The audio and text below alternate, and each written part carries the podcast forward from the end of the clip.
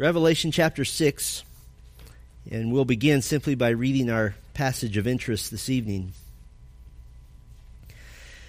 Revelation 6, and we'll just jump right into the story and then we'll work our way back to it.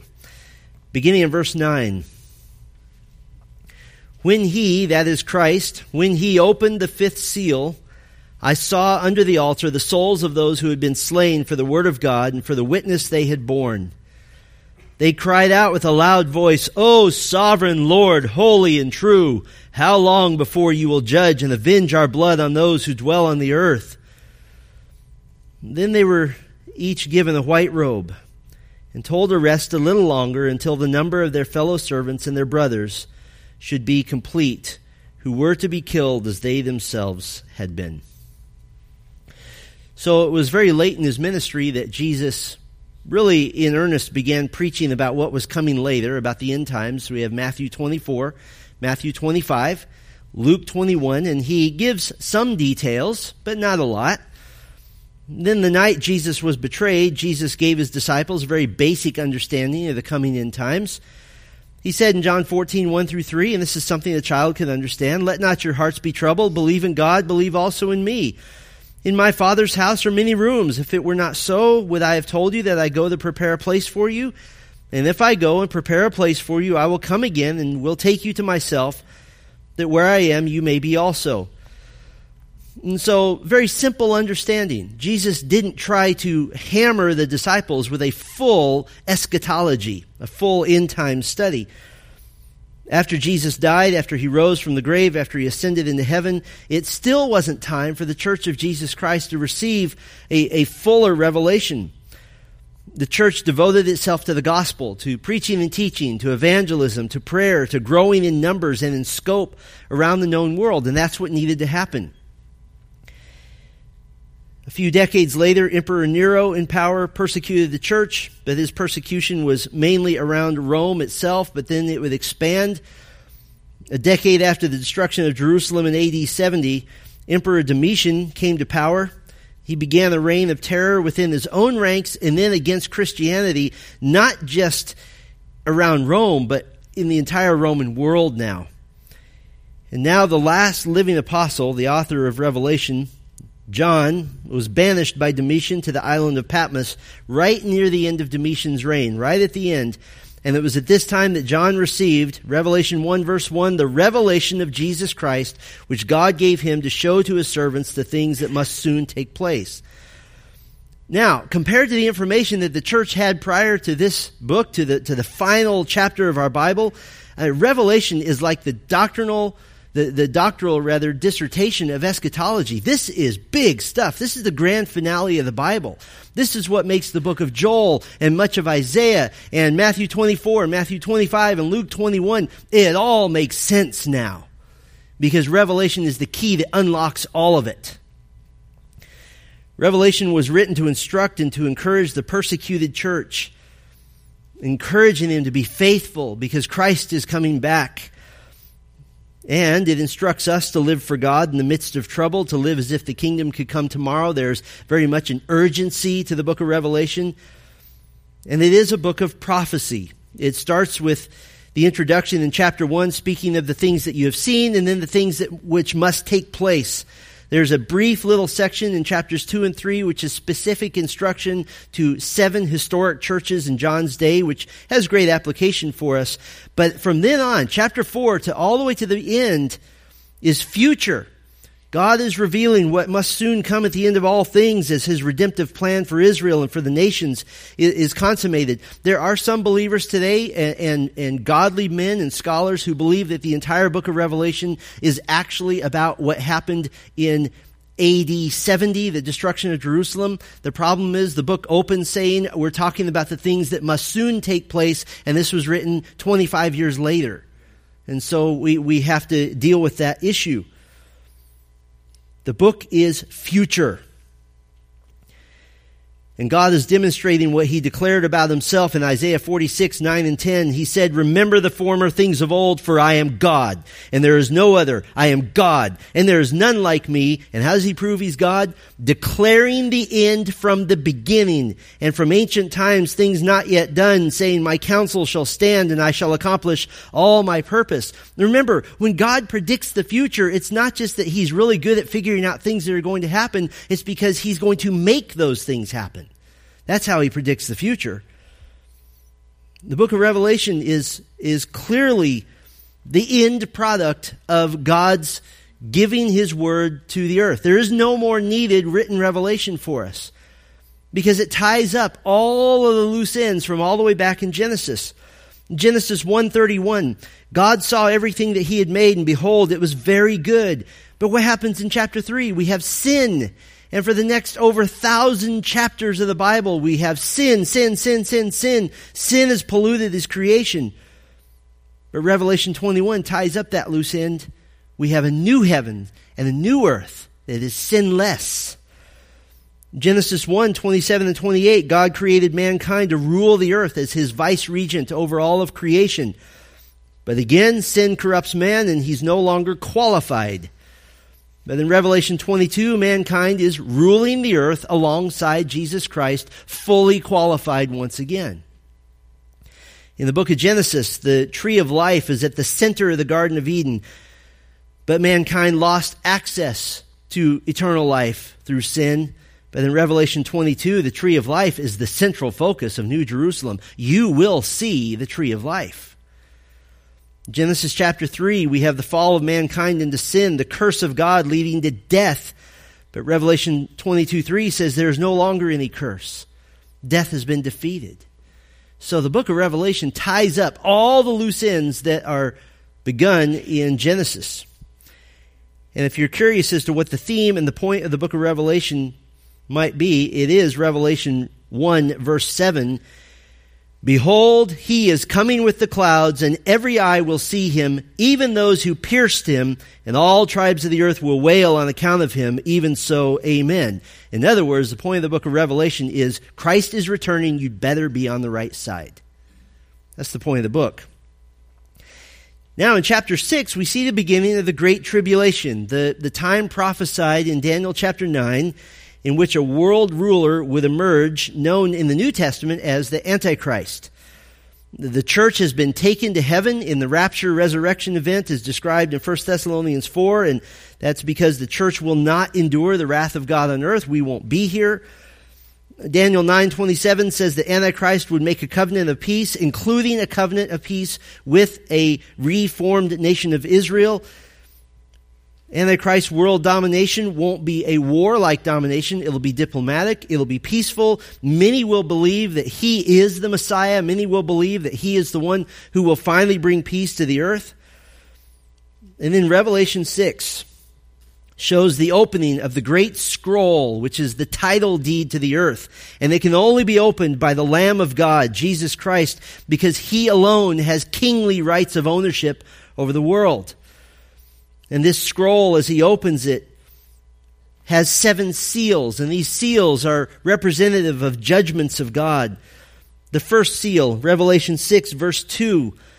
And I looked, and behold, a white horse, and its rider had a bow, and a crown was given to him, and he came out conquering and to conquer. This is Antichrist. He looks like Messiah. He's on a white horse, probably very symbolic of his imitation of the Savior. He has a bow, but he doesn't have arrows. He has power, but he's conquering in peace with diplomacy.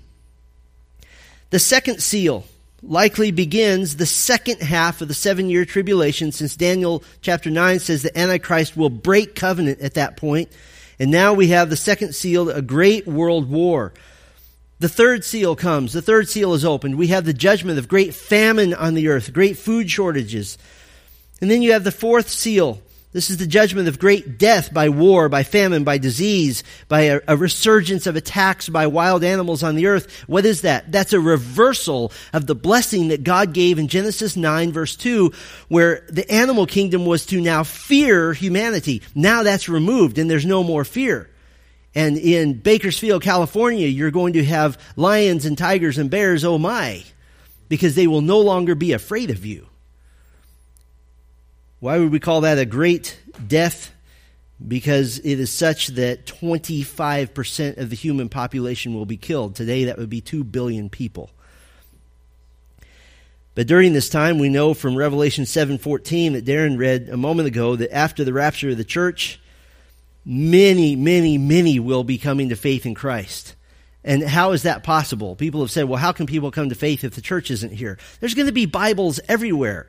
And when things like 100-pound hailstones start falling from the sky, I think we're going to be looking for Bibles.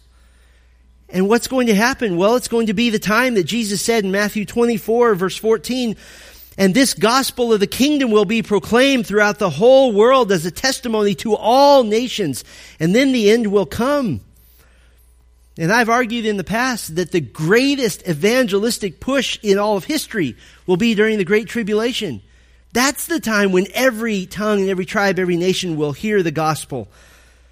But so many of these new believers will be martyred for their faith. It will literally be illegal to be a Christian on earth, with the penalty being death. And if you think that sounds far-fetched, that's the case in several Muslim countries now. In Pakistan, it will cost you your life to speak openly against Islam and to speak for Christ. Well, that brings us to the fifth seal. The first four seals we were on earth, but now the scene shifts momentarily back to heaven. The fifth seal are these tribulation saints, those who have come to faith in Christ after the church has been raptured, taken up to heaven. They have been, as the text says, slain for the word of God and the witness they had borne. There's no room for Christians on earth now, and they'll be dying quickly. And these saints are crying out for retribution, for the justice of God to prevail. By the way, it shows us that those in heaven have an awareness of what's happening on earth. And why shouldn't we? We're part of the future plan. The earth is God's future plan. The plan is not we go to heaven and that's the end of all things. The plan is we go to heaven and wait for the coming end of all things, which happens on the earth. But these heavenly martyrs, I think, can be so instructive for us because they're doing the very thing that is the theme of our series, Strength in the Desert. They're waiting on the Lord. Now, we've seen the examples of Israel, of Paul and Silas, of Noah's wife, of Asaph, of Jeremiah, of Abigail, of Obadiah, of Anna, of Joseph, of Habakkuk. But now we have a unique example before us about how to wait on the Lord. And what's so valuable to us about these future martyrs in heaven, and by the way, we can speculate that what they're doing is the same activity that saints now are doing before God. But what's so valuable to us about using these future martyrs as an example is that we have confidence that their example on how to wait for the Lord is perfect, because they've seen the Lord face to face. Scripture tells us that this has completed their sanctification. They've been made Christ-like. They no longer struggle with sin and struggle against their own flesh. 1 John 3:2 says, we are God's children now, and what we will be has not yet appeared, but we know that when he appears, we shall be like him, because we shall see him as he is. And so I've included these saints in heaven as an example for us on how to wait on the Lord in having strength in the desert, because we don't have to evaluate whether they're a good example or not. They are sinless. They have been made like Christ, and so whatever they do is exactly the right thing to do. They're still waiting. They're just really, really good at it now. They're very skilled. And so to that end, very simply this evening, I want to give you 7 examples given by the martyrs in heaven on how to wait on the Lord. 7 examples given by the martyrs in heaven on how to wait on the Lord. For them, waiting isn't passive. It isn't docile. It isn't lifeless. It is active. It's intensive. It's a focused activity. It's not something that they do seated. It's something that they do standing before God. First example, very simply, they persevered. They persevered. We see these martyred saints under the altar in the heavenly temple and throne room. There's no reason to make that altar symbolic, since God isn't limited on how big an altar can be. He's allowed to make altars as big as he wants. But whether or not they're under a literal altar or not, the picture that we get is that of sacrifice, of blood. And these saints are pictured very much as identifying with Christ in his sacrifice. They've done what the Apostle Paul spoke of in Colossians 1:24, that he was rejoicing in the suffering for the gospel because he was, quote, filling up what is lacking in Christ's afflictions for the sake of his body, that is the church. It's not that the suffering of Christ on the cross lacked something. It's that it includes the larger scope, the larger picture of the church of Jesus Christ also suffering. His church would suffer since he so identifies himself with his people. Then our suffering becomes his suffering. And these saints had suffered. Verse 9 says they were slain for the word of God. They were faithful unto death. In Revelation 2, the church at Smyrna was commended for their faithfulness. They were steadfast in the midst of suffering, and they were exhorted by Christ, "Be faithful unto death, and I will give you the crown of life." During the Great Tribulation, which was pouring Christian martyrs into heaven at an unprecedented rate, Antichrist, who's called in Revelation 13 the beast, in verse 7 of Revelation 13, it says, he was allowed to make war on the saints and to conquer them. And at the end of verse 10, here is the call for the endurance and the faith of the saints. In other words, during this time, how do you know who the real Christians are? It's the ones who are willing to die for their faith. That's who the real ones are. And these in heaven are those who endured, who persevered, who were slain for the true gospel and for their open witness of faith in Christ. They weren't undercover Christians. They weren't secret believers. In the midst of Antichrist demanding allegiance and worship to himself, the true believers did not renounce the faith. And in fact, they were vocal witnesses of Christ. And this is how the faith that we love is being spread throughout the world so quickly during this time, because they weren't quiet about it. And this is the requirement of all who claim to be in Christ. The great paradox of our faith is that God alone secures and keeps our salvation, yet he requires perseverance of us. He alone keeps our salvation. We see this multiple times in Scripture. Jesus said in John 10, beginning in verse 27, "My sheep hear my voice, and I know them, and they follow me. I give them eternal life, and they will never perish, and no one will snatch them out of my hand." That's God's work. Romans 11:29, "The gifts and the calling of God are irrevocable." That's God's work. Jude 24, we read this morning, says, "It is God who keeps you from stumbling and will present you blameless before the presence of his glory." That's God's work. Ephesians 1, Ephesians 4 says, "You were sealed by the Holy Spirit for the day of redemption." That's God's work. And so your security in salvation is solely the work of God. And yet, the calls to us to persevere in the faith, these calls in the New Testament are numerous. 2 Peter 1:10, "Therefore, brothers, be all the more diligent to confirm your calling and election, for if you practice these qualities, you will never fall." 1 Peter 1:7 speaks of the tested genuineness of your faith. Hebrews 3:14 challenges us, "For we have come to share in Christ if indeed we hold our original confidence firm to the end." And of course, Philippians 2:12 says, "Work out your own salvation with fear and trembling." Not gain your salvation with fear and trembling, but demonstrate, show that you're saved. I think this is very, very useful to us in the time of waiting, because it reminds me to be less concerned for the things I'm waiting for and to be more concerned with the manner in which I'm walking before the Lord. To walk in the manner worthy of the calling to which we've been called. And I think if we do that, that helps put the things you're waiting for in proper perspective. Let me put it this way. Your focus ought to be not so much what is it that I'm waiting for, but how am I waiting? How am I being faithful to the Lord while I wait? That's the focus. They persevered. So the second example to us, they prayed. They prayed. Now, you might think of the word prayed in quotation marks, because prayer has the implication of communicating with God from a distance. But these saints are in the literal presence of Almighty God. But I think prayer is a useful word because it speaks of a request of God.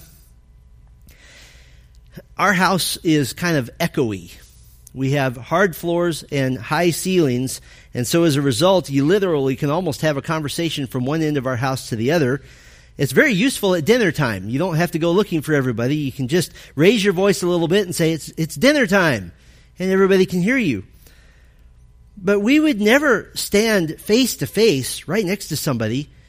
I would never go up to my wife a foot away from her in the kitchen and yell, "Please, can I have dinner? I'm so hungry. Please, could you give me something to eat?" We would never do that. If she's right there, I'm just going to speak to her. But here's the astounding thing about these saints in heaven. Maybe you've prayed in desperation at the top of your lungs. I know I have. Sometimes you sense the need to pray with all you have, including with volume, because you might have that sense that God feels a billion miles away and I'm going to raise my voice to try to reach him. But these saints, in the actual presence of God, are not using their inside voice. They're yelling with a loud voice their request. There's fervor, there's focus, there's a force behind these prayers. Their prayers aren't passive, they're not puny, they're not pint-sized. They are pursuing God in prayer with all of their might, with all of their strength. And you might say, well, they're at the throne of grace. Of course they're confident in prayer. Of course they're raising their voice to the Lord. But so are you. You know the verse, Hebrews 4:16 says that, "Let us then with confidence draw near to" what? "The throne of grace, that we may receive mercy and find grace to help in time of need." Listen, your prayers, while you're waiting on the Lord, they are to be aggressive, they are to be audacious, they are to be adamant, not passive. You go before the Lord with a loud voice if need be. The saints in heaven provide a third example for us. They proclaimed. I think it's significant that they address God with both a theological and a doxological title, meaning a title which speaks accurately of God's character and a title which gives him glory and honor which he so richly deserves. They address him as, "O Sovereign Lord." The sovereignty of God speaks of his total power, his total control, his total influence over everything. It also speaks theologically that they now have a perfected understanding that God is completely in domination and dominion over all details, that he's totally in control, and yet they still make a request. How is it that they can stand before God and still make a request? Because they proclaim who he is. He's a sovereign Lord.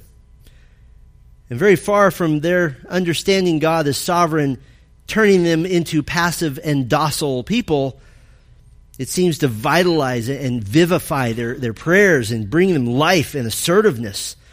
They address God with this kingly title of Sovereign Lord. Now, the English word Lord, which is used hundreds of times in the New Testament, almost every time, over 700 times, it translates the very common Greek word kurios. And it's a very general word. It can refer to everything from your boss to a governor to a king to God himself. It's used in a plethora of different ways. But the saints in heaven, as transcribed by the Apostle John, they don't use kurios. They use a much less commonly used word, despotes, despot. It's only used 10 times, and it means master, lord, ruler. And it has a very specific meaning that speaks of being an absolute ruler. You might use kurios to say you're a boss, and you're a boss, and you're a boss. But when you say despotes, you're the only boss. There is no other. It speaks of God as creator. It speaks of God as fully brought forth in the person of Christ. The other times the New Testament uses this term, you get the sense of the gravity of the title. God is creator, for example. Acts 4:24, the believers in Jerusalem pray, "Sovereign Lord," same word, "who made the heaven and the earth and the sea." It's big, it's lofty, it is unique, it is solely about God and nobody else.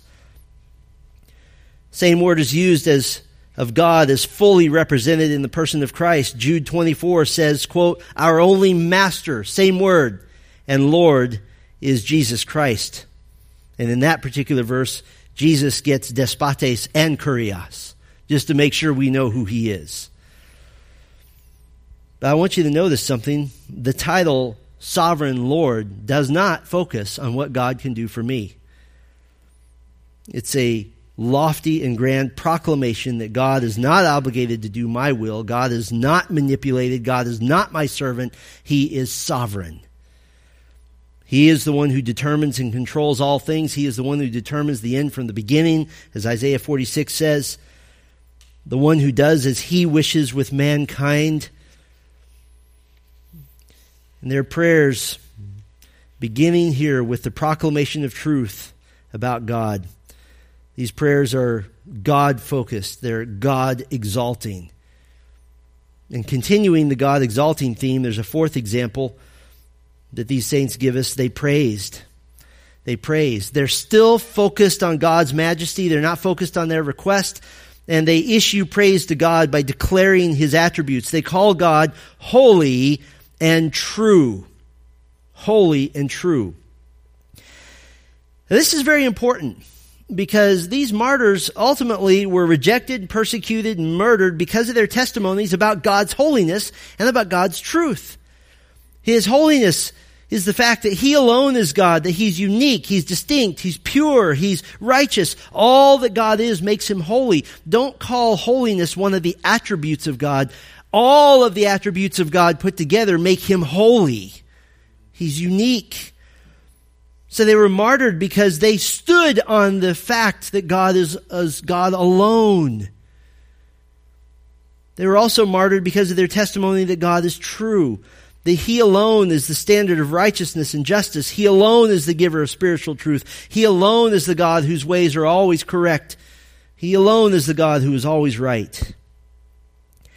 And they praise God for these glorious attributes. And their prayers, I just love this. They're just naturally laced with the inclination to declare God's qualities. We might call this declarative worship, because God is glorified simply by them stating these things out loud and saying that they're true. But their praise shows something else besides just their natural inclination to offer glory to God. It shows that first and foremost, they are not concerned with their requests. They are first and foremost concerned with God's reputation. That's something that is so neglected in the Church of Jesus Christ, the thought of the fame of God, the glory of God, the reputation of God. We've turned God into a Santa Claus that's just all about meeting my needs. This is not where they are going here. They are concerned for God's reputation. Their request for vindication is not for them. Why do we know this? Where are they? In heaven. They're fine. They're not saying, God, get me out of this mess. They're already out of the mess. Their request is for God's sake. The reputation of God's justice is at stake, because if he doesn't render recompense to the wicked, then God is unjust. And they're appealing for divine justice, not for personal vengeance, but as perfected saints, they are fiercely loyal to the fame and the reputation of the only holy and true God. I want you to notice something here, by the way. Going to heaven didn't mean just a constant feeling of flowers, cupcakes, and sunshine. Yes, they're at perfect peace. Yes, they are perfectly protected and safe. Yes, their struggle is over. But notice what else is perfected. Their righteous indignation against evil is perfected. Their concern for God's glory is passionate and righteous. And the focal point of their prayer is, God, do that which will shine the spotlight of brilliance and fame and triumph and glory and vindication and wonder all on you.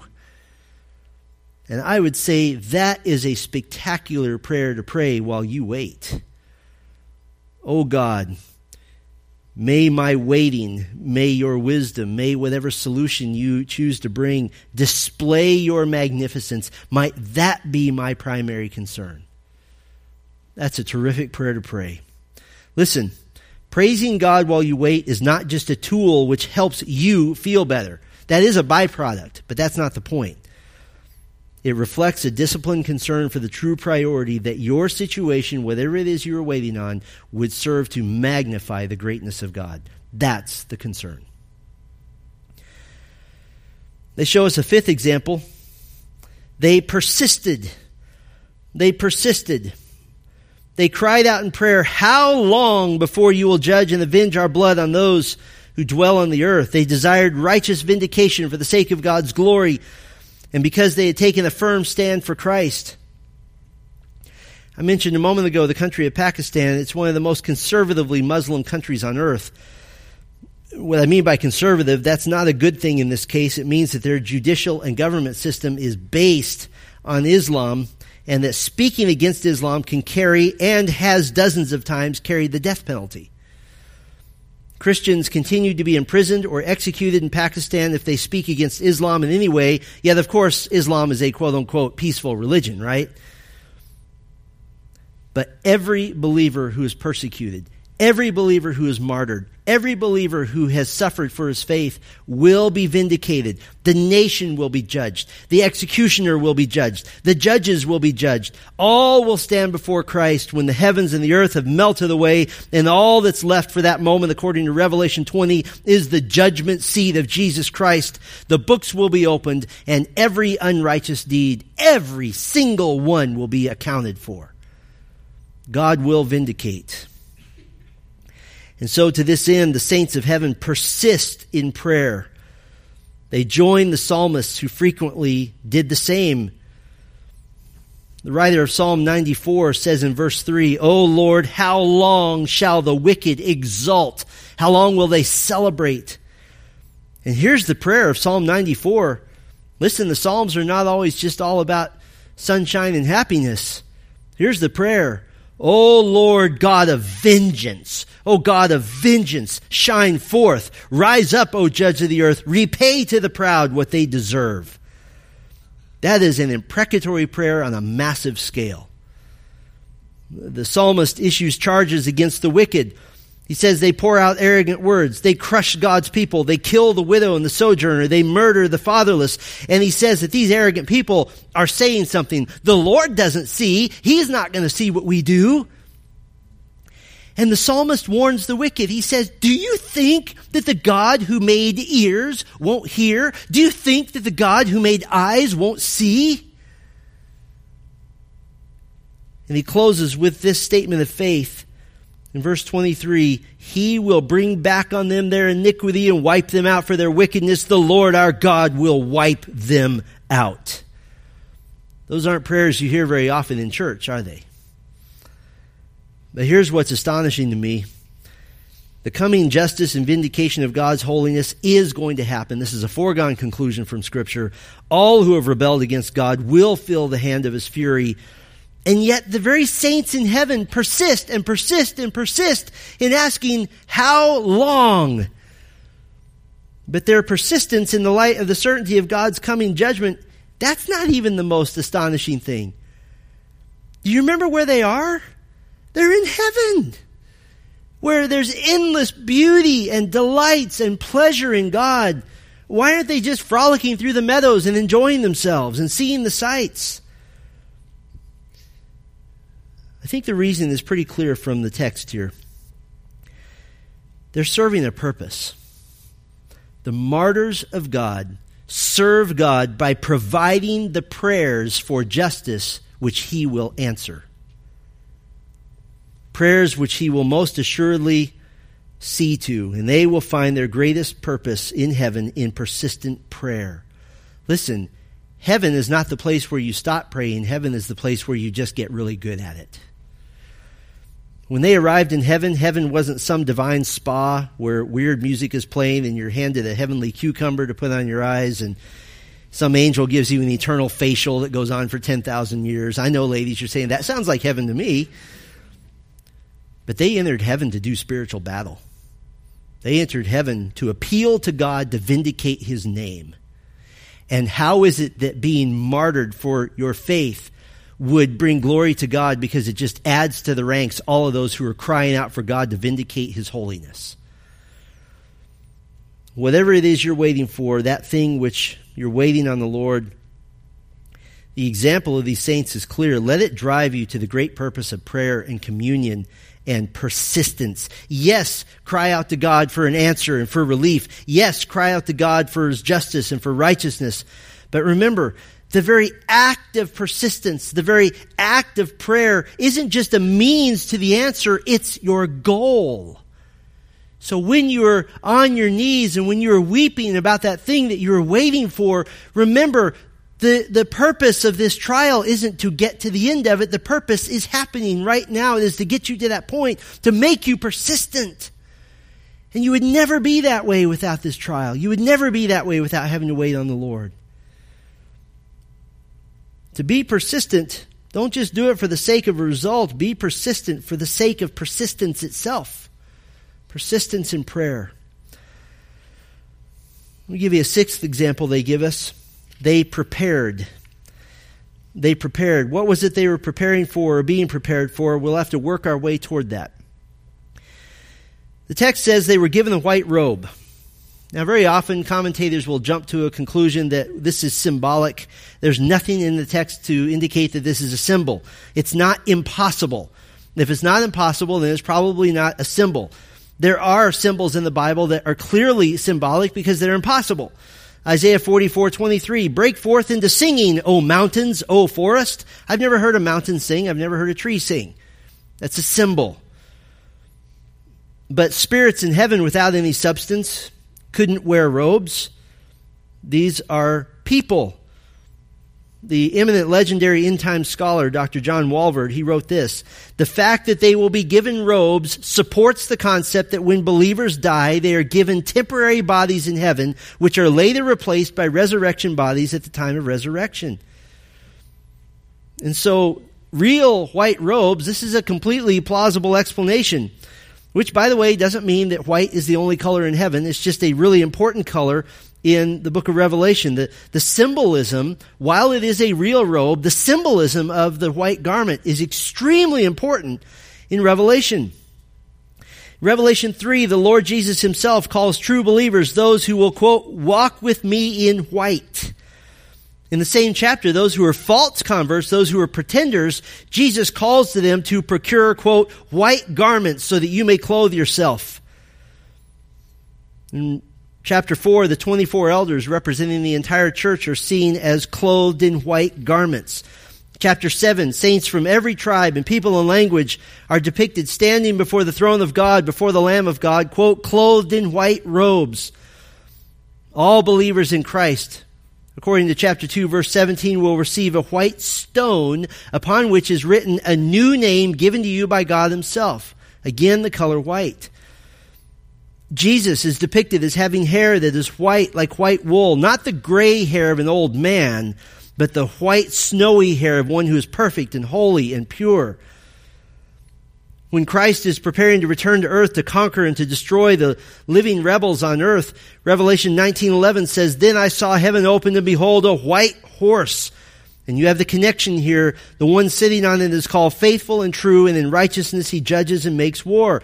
And when he judges the unbelievers of all the ages, Revelation 20 says that Christ will be seated on what color throne? A great white throne.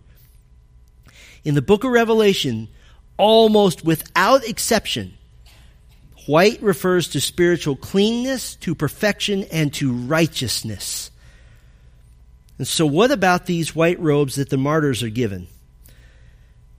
Revelation 7 answers this question. One of the elders addressed me, saying, who are these clothed in white robes, and from where have they come? I said to him, sir, you know.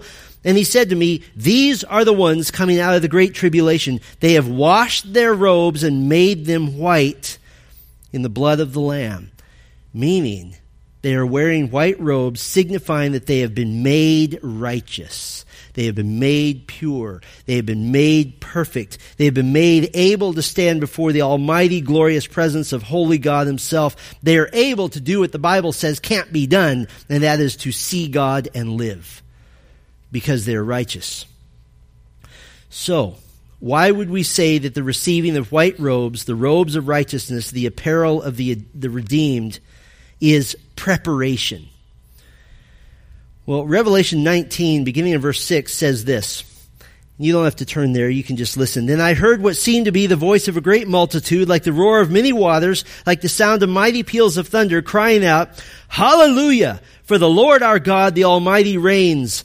Let us rejoice and exult and give him the glory, for the marriage of the Lamb has come, and his bride, that's us, his bride has made herself ready. It was granted her to clothe herself with fine linen, bright and pure, for the fine linen is the righteous deeds of the saints. That through the righteousness of Christ, the good things that you did not procure your salvation, but they are counted towards your reward. Why? Because you're counted as righteous already. So because the white robes of righteousness is also now a uniform, now we see the idea of preparation. Now when I say uniform, what do I mean by that? Well, Revelation 19:14 speaks of the same people. This is us. These are the saints. And the armies of heaven, arrayed in fine linen, white and pure, were following him on white horses. Time after time after time, the book of Revelation says the saints are dressed in white, the saints are dressed in white, the saints are dressed in white, the saints are dressed in white, the armies of heaven dressed in white. Who are the armies of heaven? It is the saints. The robes of righteousness is also the uniform of the grand invading army of God, the holy resurrected saints of the ages who will accompany Christ back to earth. Now the martyrs of heaven at the point of Revelation 6 have not yet received their full resurrection bodies, but they will shortly, and the giving of white robes says to them, listen, it says, here, put on the uniform for the soon and coming day when your prayers for vindication will be answered. In other words, put this on, we're leaving soon. How can you prepare for God's answer, for his ultimate plan to be worked out? Well, by putting on the uniform of the redeemed. By praising God that you too have been given the white robes of righteousness, that in Christ you've been credited with the righteousness of Jesus himself. Also, by putting on the Christian's battle uniform, we're given the battle uniform in Scripture, the belt of truth, the breastplate of righteousness, the shoes of the gospel, the shield of faith, the helmet of salvation, the sword of the Spirit, and that final piece of the uniform, the all-encompassing piece that holds it all together, according to Ephesians 6, praying at all times. How do you prepare to wait? Well, dress for it. Dress for the wait. Thank God for his righteousness. Be prepared in righteousness and wear the Christian's battle uniform. Let me give you one more example that the martyrs in heaven have for us back in Revelation 6. The seventh example is they postponed. They postponed. Verse 11, they were each given the white robe and told to rest a little longer until the number of their fellow servants and their brothers should be complete, who were to be killed as they themselves had been. They're told to rest a little longer. It's just a word that means to, literally, it means to relax, abide, wait, remain. And they're told until the number of their fellow servants. They're informed that the tribulation is not over. Others must be martyred before God's judgment on the wicked and deliverance of the righteous occurs at the second coming. And if you know your New Testament, there's probably a passage that's coming to your mind very reminiscent to us, and it's very instructive to us, the patience, the spiritual vigilance that's commanded in 1 Peter 5, beginning in verse 8, where Peter says, be sober-minded, be watchful, your adversary the devil prowls around like a roaring lion seeking someone to devour. Resist him, firm in your faith, here it is, knowing that the same kinds of suffering are being experienced by your brotherhood throughout the world. And after you've suffered, here's the phrase again, for a little while, the God of all grace, who has called you to his eternal glory in Christ, will himself restore, confirm, strengthen, and establish you. I think it's so helpful, and we've emphasized this many times in this series, to remember that your life, your particular trial, your particular predicament isn't just about you. It's part of a bigger plan. It's part of the bigger redemptive plan of God. You're not living in an independent universe known as your life. You're in the midst of God's overarching kingdom plan. Some of that plan has already happened, but the consummation of the kingdom has yet to be fulfilled, and we're in this story. We're in on it. We're in the middle of it. And so these saints here in heaven, they postpone. There's no indication that they're told to stop praying, but they're to pray in restful waiting. There's no mystery to what the end of your story is. The Bible already tells you. Revelation 22, no longer will there be anything accursed, but the throne of God and of the Lamb will be in it. That is New Jerusalem, and his servants will worship him. They will see his face, and his name will be on their foreheads, and night will be no more. They will need no light of lamp or sun, for the Lord God will be their light, and they will reign forever and ever. If you're wondering what the ending to all your trials will be, that's it. It's right there. But the saints in heaven are waiting, they're postponing, and we can, by faith and in confidence, postpone as well. We can wait. How long? Well, the instructions given to the saints were to wait. The Greek is literally a small time, a little bit of time. Remember when you were a kid and an hour seemed like eternity and your parents said it's time for dessert in 15 minutes and you thought you were going to die if it was going to not ever, if it wasn't ever going to come. And now when you're grown, having an hour all to yourself just feels like a luxury. I mean, I there are very rare times where any of us have an hour where we're just all by ourselves and you kind of look around and go, what am I going to do? And you get very excited about this. So what do? Take the small time. Wait for a little while. And by the way, that might be your whole life. But take the small time and live in the lap of luxury, of the blessing and the delight of knowing the Lord, because having that small time to yourself is glorious. When our kids were little, if they were going to have to endure a long wait or a long ride in the car, we always made sure that they had things that would pass the time for them, books or games or toys and so forth. We have the same thing. We have so much to make the wait bearable and to make it enjoyable. We have the Word of God to instruct us. We have the people of God to love and to love us. We have the songs of our faith to sing. When was the last time you sang 25 hymns in a row? We have our families to surround us. We have purpose. What's our purpose? To live lives that demonstrate the gospel to the world. We have a perfect hope in the future. Of heaven are such an encouragement to us. Such an encouragement. Now, someone might say, somebody actually told me this, well, that's easy for them. They're in heaven, and they're perfected. I'm not either of those things. I'm not in heaven, and I'm not perfected. Well, let me encourage you. You know what we could nickname this prayer of the saints? We could nickname it the Lord's Prayer of Heaven. Now, when Jesus taught his disciples to pray in Matthew 6, it's been famously nicknamed the Lord's Prayer, although it's more accurate to call it the Disciples' Prayer. But when he taught them to pray, he simply taught them essentially what the martyrs in Revelation 6 are praying. The martyrs prayed, O sovereign Lord, to indicate that he's fully in charge. He totally has all the power. He's going to make everything okay. He is fully their keeper, their protector, their helper. What did Jesus teach us to pray? Our Father who is in heaven. You have a Father who is in heaven who is literally running the universe. And he said, you can call me Dad. That's amazing. The martyrs prayed, holy and true, in praise and adoration of God, keeping their focus on him. Jesus taught us to pray, hallowed or holy be your name.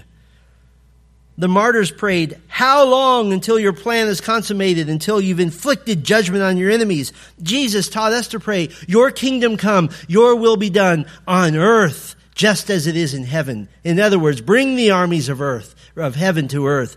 Consummate your kingdom. The martyrs prepared. They were given white robes of completed righteousness in Christ. That Jesus taught us to pray for righteousness and purity of action. He said, forgive us our debts as we also have forgiven our debtors, and lead us not into temptation, but deliver us from evil. That we're to pursue righteousness. And the martyrs postponed full satisfaction for a time. They postponed. Jesus taught us to pray, give us today, this day, our daily bread. In other words, the kingdom hasn't come yet, but for today, would you provide for me while we wait? Give us all we need for this moment. So my contention is that the saints in heaven provide a glorious example on how to wait on the Lord, but it's not an impossible example. It is one that we can follow now. And so I encourage you to do that. Our Father, we thank you for a very clear text that's very exciting to us to get to peek into the halls of heaven and to see what's going on there and to see the glories of those who are praising you and praising your magnificence.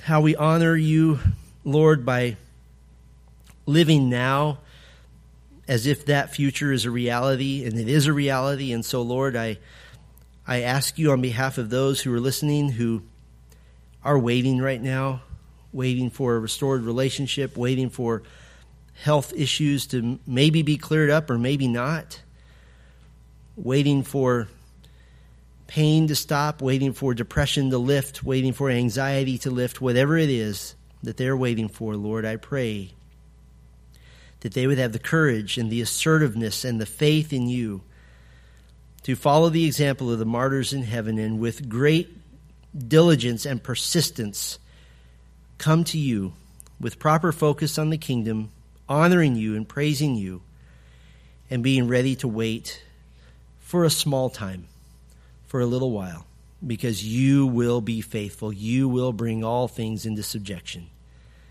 And we thank you and we praise you. Give them faith, give them courage for the sake of Christ. Amen.